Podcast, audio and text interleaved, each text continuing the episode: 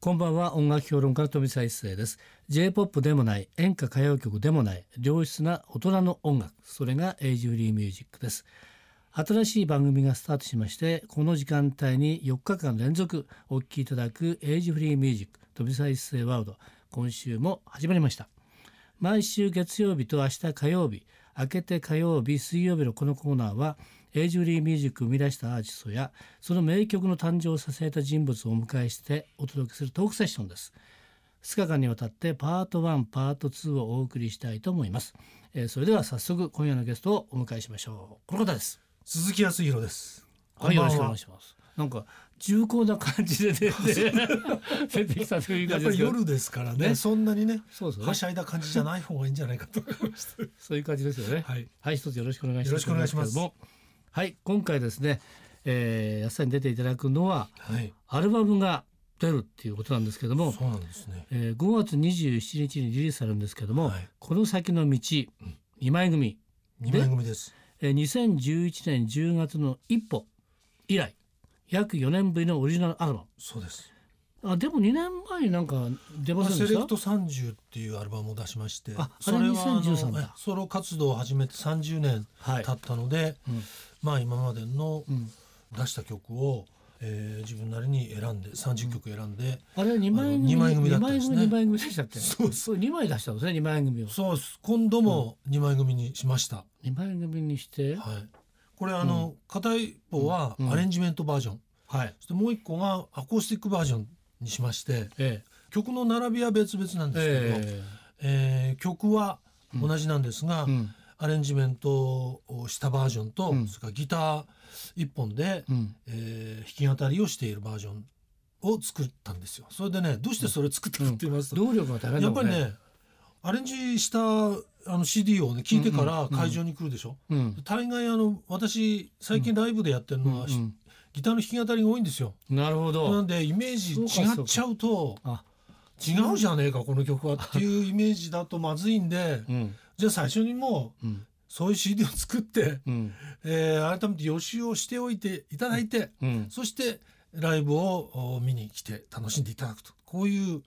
ことを考えてです ね CD 作ってしまいました。なるほど。はいあと逆に言うとね、えライブはあの弾き語りでやってるじゃないですか。はいだったらそのアコースティックバージョンだけでもいいじゃないですか。そうはいかない。そそうはいかないんですよ。そういかなこれ私がどうやって力を発揮できるかという と なるほど。アレンジ力っていうかねあーまあいろんな楽器あれしたりね、ええそれから、まあ、アレンジも好きですし、えなんでこそうのかそうかこういう曲はこういうメロディーリズムはどういうふうに料理するのか、えあ私だったらどういうふうに料理するのか とこういう能力も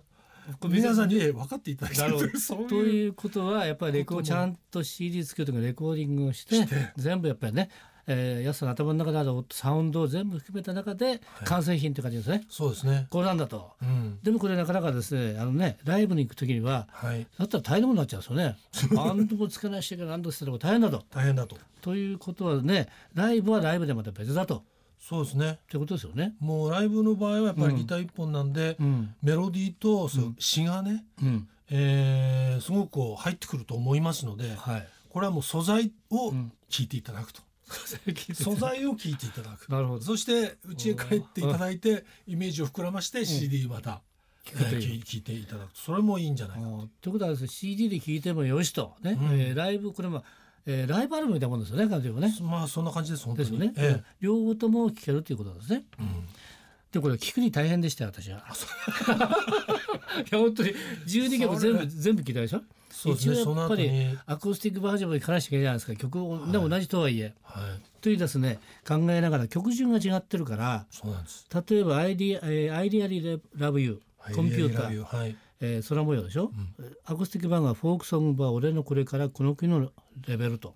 いうことで全部違ってくるというそうなんですこれまたなんでこれ変えたんですか、やっぱりね、あのーギター一本でん聴き比べるとねやっぱ違うんですよね、なるほど、そうなんで、ええええずいぶんやっぱりギター一本だと、んいわゆるフォーク寄りになるんですね、えー、ギター一本ですすと。そのフォークだ、うんなんだってあの、そういうジャンルを考えないで歌ってますけど、うんでもあの、まあ、やっぱり今まで聴いてきたその音楽のジャンルで聴くと、うん、あフォーク寄りなのかなやっぱりう、んそのギター一本でややるとねなるほどね弾き語りだと、うんそれしたらやっぱりフォークっぽい曲からずっと並べた方がいいんじゃないかっていうようなこことで、なるほどね、んそうかそうか単なる簡単にアレンジメント、ね、バージョンとアクセルバージョンを入れたんじゃないと。ってことですよね、そうそういうことですよね。、うんうんいやいやありがとうございますそう言っていただいて本当に、でですねそうこの中で、今回まあ12曲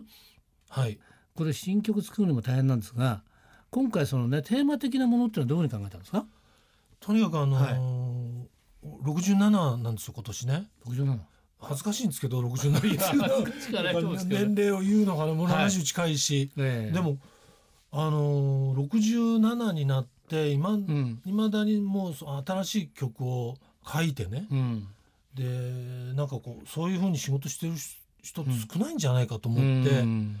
でまあこの年齢でそのちょっと世の中に発表できるようなうん機会があるので、うんだったらその、うん若い人が言うようなことじゃなくて、今うん67の私が感じてることを、うん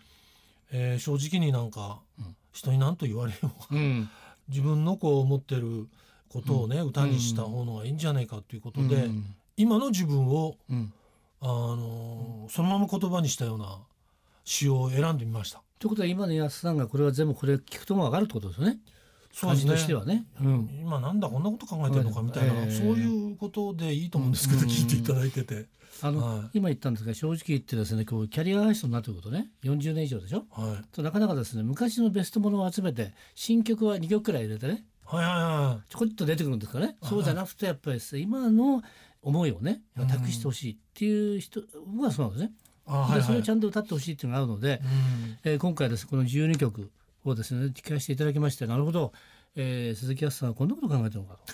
でこれからねまだ67はいですよね、で副コースでデビューしてから45年45年ですねですよねということはあと50年まで5年あるでしょ今年は言っいても73ですからやっぱり73ですねこの5年間はいけるでしょということは多分ねこれか多分らの先は何考えてるのかなっていうのは知りたい。これはねですよねこのこの先の道ってタタイトルつけますけど、えこれ何を考えてるのかっていうのえが、えあの自分でもこうまあ今までこうやって振り返ってみるとえうんこう時代の流れみたいなのはまあ、ええそそれぞれの時代にあるんですけうど、ん全然予想できなかったことがうんまるっきり予測できないことが起きるんですよね、ええ人生の中でもそうだし、うん世の中の動きもそうなんで、うんだからその時なんか起こったことに対してこういろいろ自分がうん思うだけであってねうん前のことを想像しながら、うんうんその前の自分の先をね、えそれ生きていけないっていえうふううにん思って、むしろその今までそうやっていろいろ時時代を通して感じてきたことがねうん重荷になっちゃってる感じがあるんで、うんもうこれからはうんそれをいかにこう背中にうんこう背負った荷物をね、うんそぎ落としていくかうんいかにこうそうですね自分に自然にうん本当にまあ詩にも書きましたけど風のように水のように自然に生きていけるようなうんうんことをが最後に待ってるんじゃないかとそこをなんか夢見ながら、うんえー整理しながら自分のせ、人生を整理しながら生きていくんじゃないかっていう感じはしてるんですよね。なるほどね。ええで考えてみればねその音楽が好きで始めた時は好きで始めたわけだからそうですですよねそこの原点を抑えつつこれからもそうですよねね別に嫌なことだってやる必要なんかいないやんだからもう本当に今こうやってねその、日々のことを歌にしてるっていうのは、うんやっぱりあの歌い始めがシンガーソングライターって言って、はい自分のこう身の回りのことをうん歌にし始めたええ世代なんですようね、んそういうことを歌にしていいと思ったんですよね、うん恐れ多くも思っちゃって、ええあのまあ、同じ世代の人たちはもう政治のことを歌いいのうんある人は恋愛のことを歌いいの、うんまあ、いろんなこう今自分が感じてることあ人によっちゃ教室のことを歌いいの、うんまあそういうその学生時代のうんうんねうんことをそのまんまこう、うん、生活を歌にしてうん歌い始めた世代なんで、うん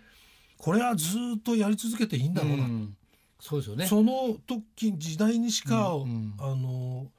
えー、分からないことを形に残していくんだから、うんそれはライフワークにしていいんだろうということで、うんずっとその感じでやり続けてるっていうか、うんまあ、シンガーソングライターをやり続けやり続けるという、んそういう感じでやってきてるので、まあ中にこうたくさんあの友達なんかでねその、うんうんしんあのフォーク仲間の人たちもみんなそういうことを感じながら、うん新しい歌作りながらやってるんじゃないかなと思うんですよね。そうですよね。だからね、あの出だしがやっぱり自分が好きなことをね、えーお思いの丈を歌ったように、今歌好きなことがね、うんあるわけだから、それをね、どんどんなって出してほしいとそうそうですね。いう感じ本当にはいはがいしますようね。んということで、えーここでですね、えー、曲聞きたいなという感じですけれども、もう決まりましたね、曲はね。 そうそうそう。じゃあ、安さんの方から曲紹タ介イトル曲になっておおります。願いします。この先の道聞いてください。今夜のトークセッションのゲストは鈴木康弘さんでした。明日も引き続きよろしくお願いしたいと思はいい、まよろす。しくお願いします。飛び再生のエイジフリーミュージックまた明日の夜お会いしましょう